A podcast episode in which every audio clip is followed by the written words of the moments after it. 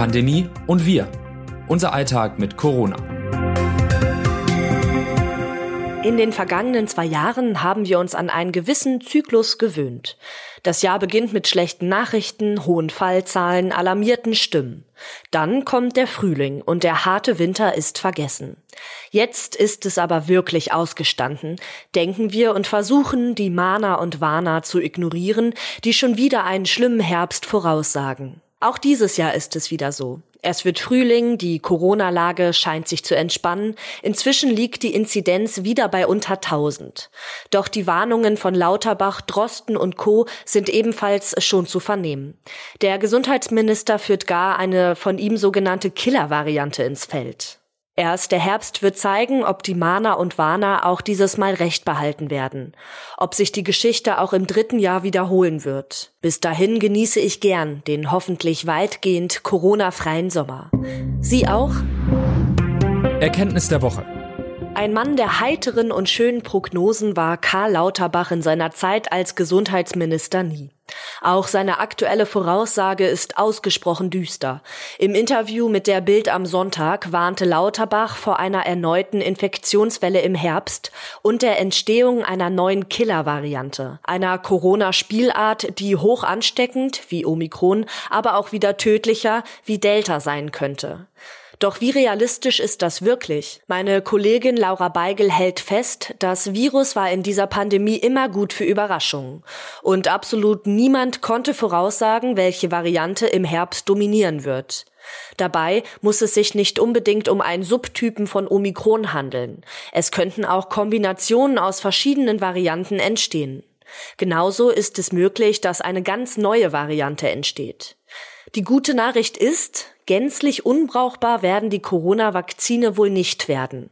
Vorausgesetzt, das Spike-Protein, welches die Grundlage und der Angriffspunkt für die Wirkstoffe ist, verändert sich nicht übermäßig. Alltagswissen. Die Corona-Warn-App leuchtet rot, der Arbeitskollege meldet sich krank und plötzlich geht das Raten los. Wenn wir uns am Freitag getroffen haben, er am Samstag positiv getestet wurde, wie lange muss ich dann warten, bis ich mir sicher sein kann, nicht infiziert zu sein? Die Zeitspanne, die zwischen einer Ansteckung mit einem Erreger und dem Beginn der Symptome vergeht, nennt man Inkubationszeit. Sie kann für verschiedene Erreger unterschiedlich lang sein. Im Falle von SARS-CoV-2 wird die Inkubationszeit im Mittel auf fünf bis sechs Tage geschätzt. Rund 95 Prozent der Menschen hatten einer Meta-Analyse aus dem Jahr 2020 zufolge spätestens am zwölften Tag Symptome. Bei solchen Angaben handelt es sich jedoch um Mittelwerte. Das heißt, wer an Tag 4 mit einer laufenden Nase aufwacht oder an Tag 13 plötzlich Husten bekommt, sollte eine Infektion mit SARS-CoV-2 in Betracht ziehen. Außerdem gibt es Hinweise darauf, dass bei Omikron die Inkubationszeit kürzer ist. Das legte beispielsweise eine Studie aus Norwegen nahe. Dort konnten Forschende des Norwegian Institute of Public Health für einen größeren Ausbruch mit Omikron-Infizierten nachweisen, dass die Inkubationszeit im Mittel drei Tage dauerte. Zitat der Woche.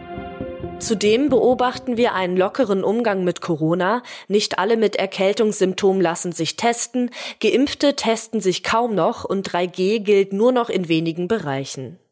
Johannes Niesen, Vorsitzender des Bundesärzteverbandes der Ärztinnen und Ärzte des öffentlichen Gesundheitsdienstes, erklärt die hohe Dunkelziffer bei den Corona-Fallzahlen.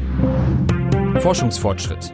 Das Coronavirus belastet bei vielen Infizierten außer der Lunge auch weitere Organe, darunter das Gehirn.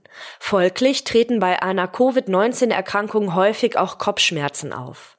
Was zunächst nach einem eher milden Symptom klingen mag, belastet manche Betroffene sehr lange. Je nach Erhebung beklagten sich bis zu 15 Prozent der Corona-Patientinnen und Patienten auch nach ihrer Covid-19-Erkrankung über Kopfschmerzen. Teilweise berichten Long-Covid-Betroffene auch noch nach mehr als einem Jahr von diesen und anderen Beschwerden, erklärt Ben Kendall.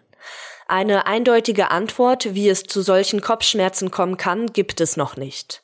Als gesichert gilt jedoch, dass das Virus SARS-CoV-2 auch das Gehirn angreifen und neurologische Probleme verursachen kann, darunter Kopfschmerzen, aber auch Symptome wie Gedächtnisverlust oder Verwirrtheit. Eine mögliche Erklärung könnten Entzündungsmoleküle, die sogenannten Zytokinen sein. Das legt eine Studie aus dem Februar nahe. Pandemie im Ausland. Der massive Lockdown in Shanghai sorgt seit Wochen für Schlagzeilen. Nun haben die Behörden in der Finanzmetropole die strengen Corona-Beschränkungen immerhin für vier Millionen der insgesamt 25 Millionen Menschen gelockert. Sie dürfen wieder ihre Häuser verlassen. Vielleicht ist das eine Reaktion auf die zunehmende Kritik in den chinesischen sozialen Medien? Denn tatsächlich könnte die strikte Null-Covid-Strategie für Chinas Regierung zu einer Bedrohung werden, schreibt RND-Korrespondent Fabian Kretschmer. Die Geduld der Shanghaier sei längst am Ende. Nach wie vor berichten Anwohner und Anwohnerinnen von Nahrungsmittelengpässen und der katastrophalen Kommunikation der Regierung.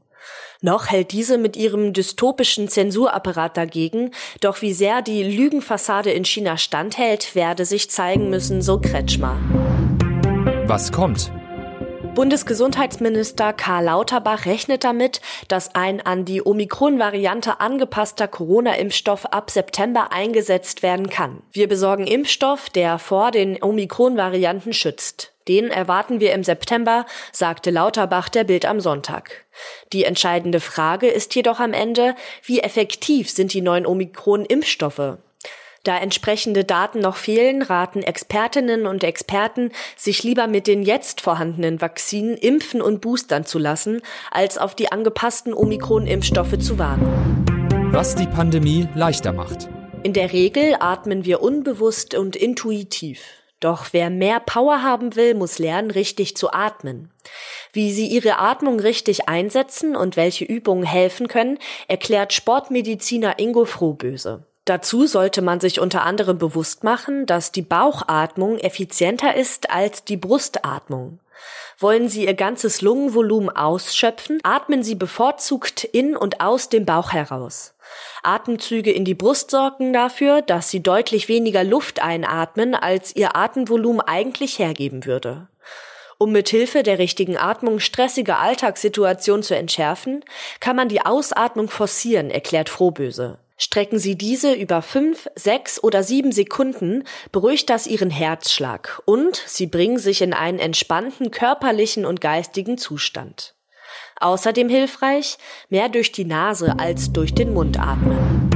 Was sonst noch wichtig ist. Viele Menschen überschätzen, wie anpassungsfähig ihr Körper ist. Tatsächlich ist der Spielraum für Menschen sehr gering und wird durch die Folgen des Klimawandels immer enger. Hans-Christian Gunga erforscht, wie sich extreme Situationen auf die Gesundheit von Menschen auswirkt. Er warnt im RD-Interview, wenn die Erde immer unbewohnbarer wird, finden die Menschen keinen Platz, wohin sie flüchten könnten. Die heißen Sommer seien die Naturkatastrophen der Neuzeit. Die gesundheitlichen Folgen reichen vom Sonnenstich über den Hitzekollaps bis hin zum Hitzeschlag. Allein 2018 sind in Deutschland etwa 20.200 Rentnerinnen und Rentner an Hitzestress gestorben. Das Zeitfenster, so Gunga, sei klein. Wir müssen dringend auf erneuerbare Energiequellen setzen, um den CO2-Ausstoß so klein wie möglich zu halten. Das Autorinnen-Team dieses Newsletters meldet sich am Donnerstag wieder. Text Anna Schuckert, am Mikrofon Alice Mecke.